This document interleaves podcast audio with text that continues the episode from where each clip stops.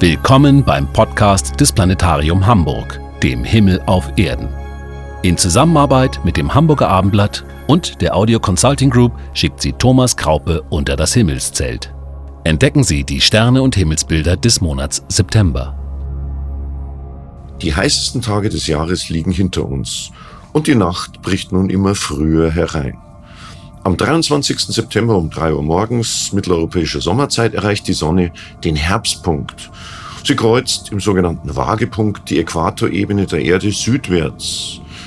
Ausgewogen sind damit Tag und Nacht, also gleich lang. Nach dieser Tag- und Nachtgleiche steht die Sonne bei uns länger unter als über dem Horizont. Die Nächte sind länger als die Zeit des hellen Tageslichts. Gute Aussichten also für alle Sternfreunde, sofern das Wetter mitspielt.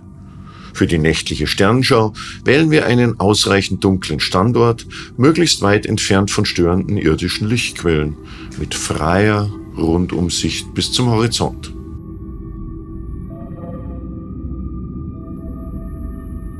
Die Erddrehung hat uns in den Schatten des Planeten Erde getragen. Die Nacht, das Fenster zum Kosmos steht weit offen für unseren Blick in die Tiefen der Sternenwelt. Zum Monatsbeginn grüßt uns am Südwesthorizont die Sichel des zunehmenden Monds.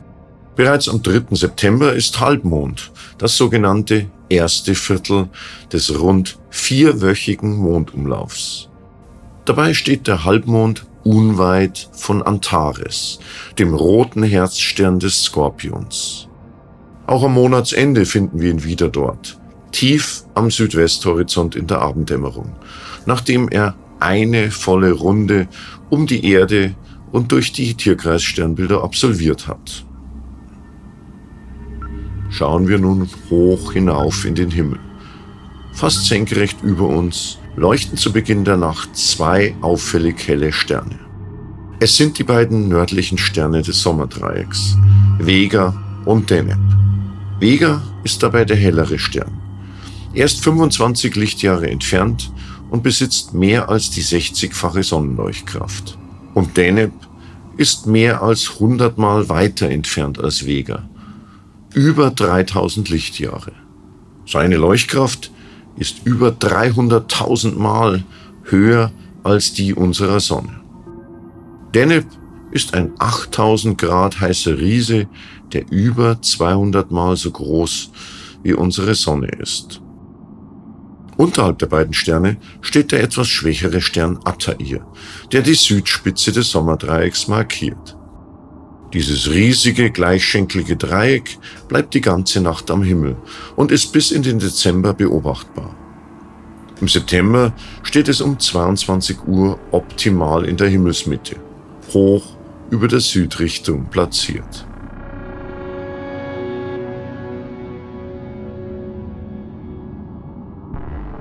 Tief am Westhorizont funkelt ein heller rötlicher Stern. Es ist Arctur im Bärenhüter. Er steht nur mehr etwa eine Handspanne über dem Horizont. Drehen wir uns um, so finden wir auf der gegenüberliegenden Seite des Horizonts im Nordosten auf fast gleicher Höhe den hellen Stern Capella im Fuhrmann. Und zwischen Arctur und Capella leuchten im Norden die hellsten Sterne des großen Bären, die Sterne des großen Wagens. Dieser große Wagen strebt nun auf seine tiefste Stellung im Norden zu. Diese löffelförmige Sternfigur, die von den Amerikanern auch Big Dipper, also großer Schöpflöffel genannt wird, ist ja unser bester Wegweiser zum Nordstern. Verlängern wir die Hinterachse des Wagens etwa fünfmal, so stoßen wir auf diesen Stern, den Polarstern. Er steht genau über der Nordrichtung.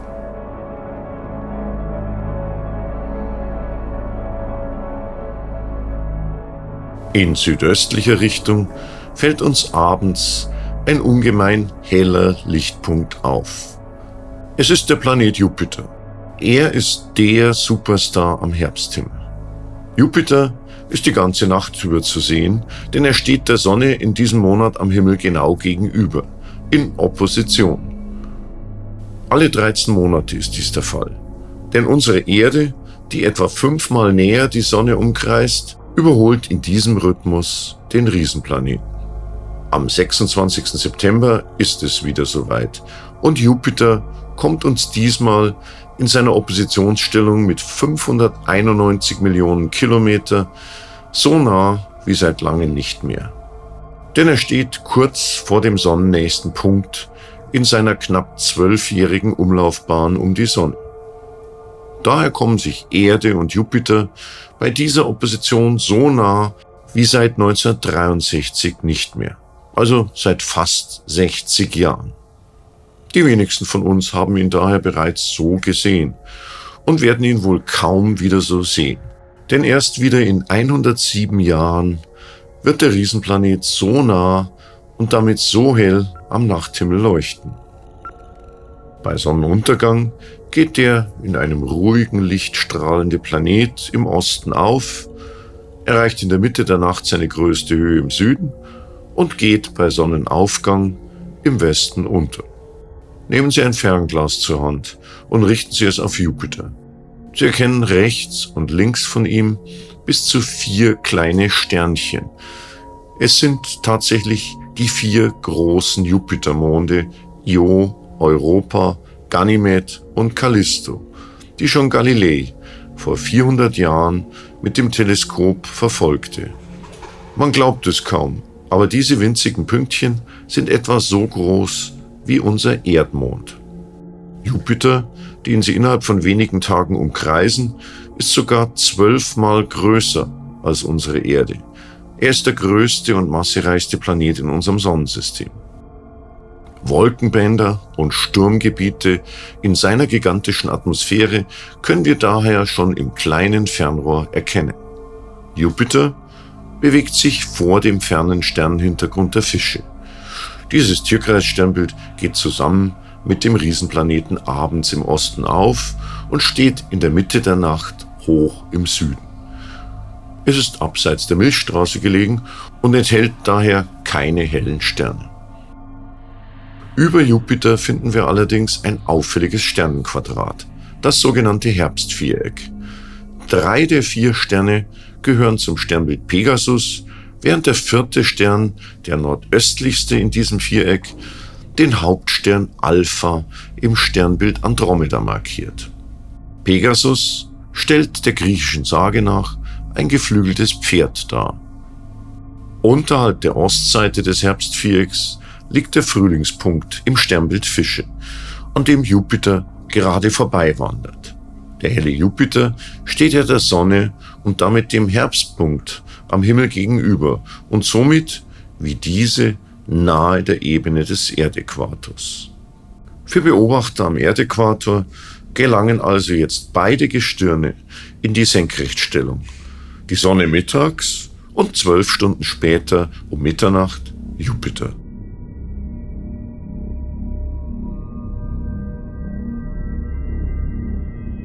Der Riesenplanet Jupiter ist nicht allein am Himmel. Ihm voran geht sein kleiner Bruder, der Saturn, der weiter westlich und tiefer am Himmel steht. Deutlich unauffälliger leuchtet er im horizontnahen Sternbild Steinbock. Der Ringplanet ist mehr als doppelt so weit von uns entfernt als Jupiter. Vom 7. bis 8. September zieht der zunehmende Mond südlich an Saturn vorbei und ist dann schon recht rundlich geworden. Und am 9. September zeigt er sich abends dann genau zwischen Jupiter und Saturn, bevor er am 10. September mittags die exakte Vollmondstellung erreicht.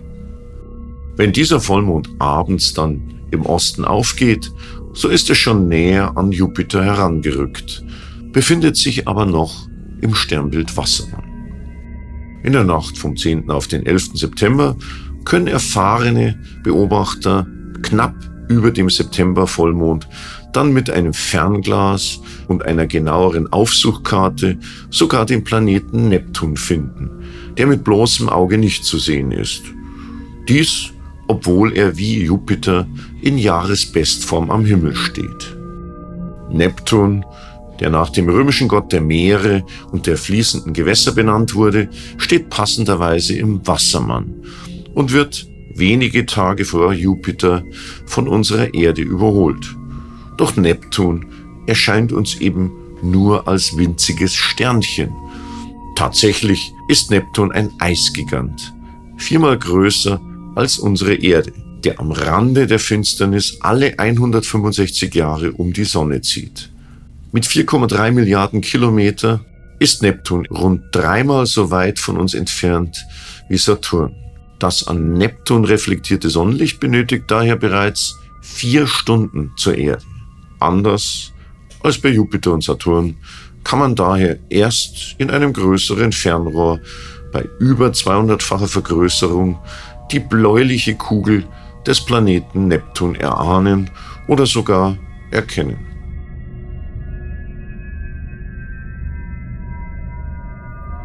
Fürs bloße Auge bietet dann wieder die Nacht vom 11. auf den 12. September etwas Besonderes. Von Neptun im Wassermann ist der Mond ins Sternbild Walfisch vorgerückt und begegnet Jupiter. Gegen 21 Uhr beginnt ihr Paarlauf über dem Osthorizont. Bis kurz nach 2 Uhr morgens steigen Mond und Jupiter als hellste Gestirne der Nacht dabei hoch in die Südrichtung. Ein herrlicher Anblick, die beiden zusammen am Himmel zu sehen. Tief unter Jupiter und Mond fällt bei genauerem Hinsehen ein Stern zweiter Größenklasse auf. Es ist Beta Ceti, der hellste Stern im Walfisch, der den arabischen Namen Deneb Kaitos trägt, was so viel wie Schwanzflosse des Fisches bedeutet. Weiter rechts, im Südwesten, grüßt dann noch Saturn. Und dazwischen finden wir noch einen einsamen Stern, der das Maul des südlichen Fisches markieren soll und daher von den Arabern Fomalhaut benannt wurde.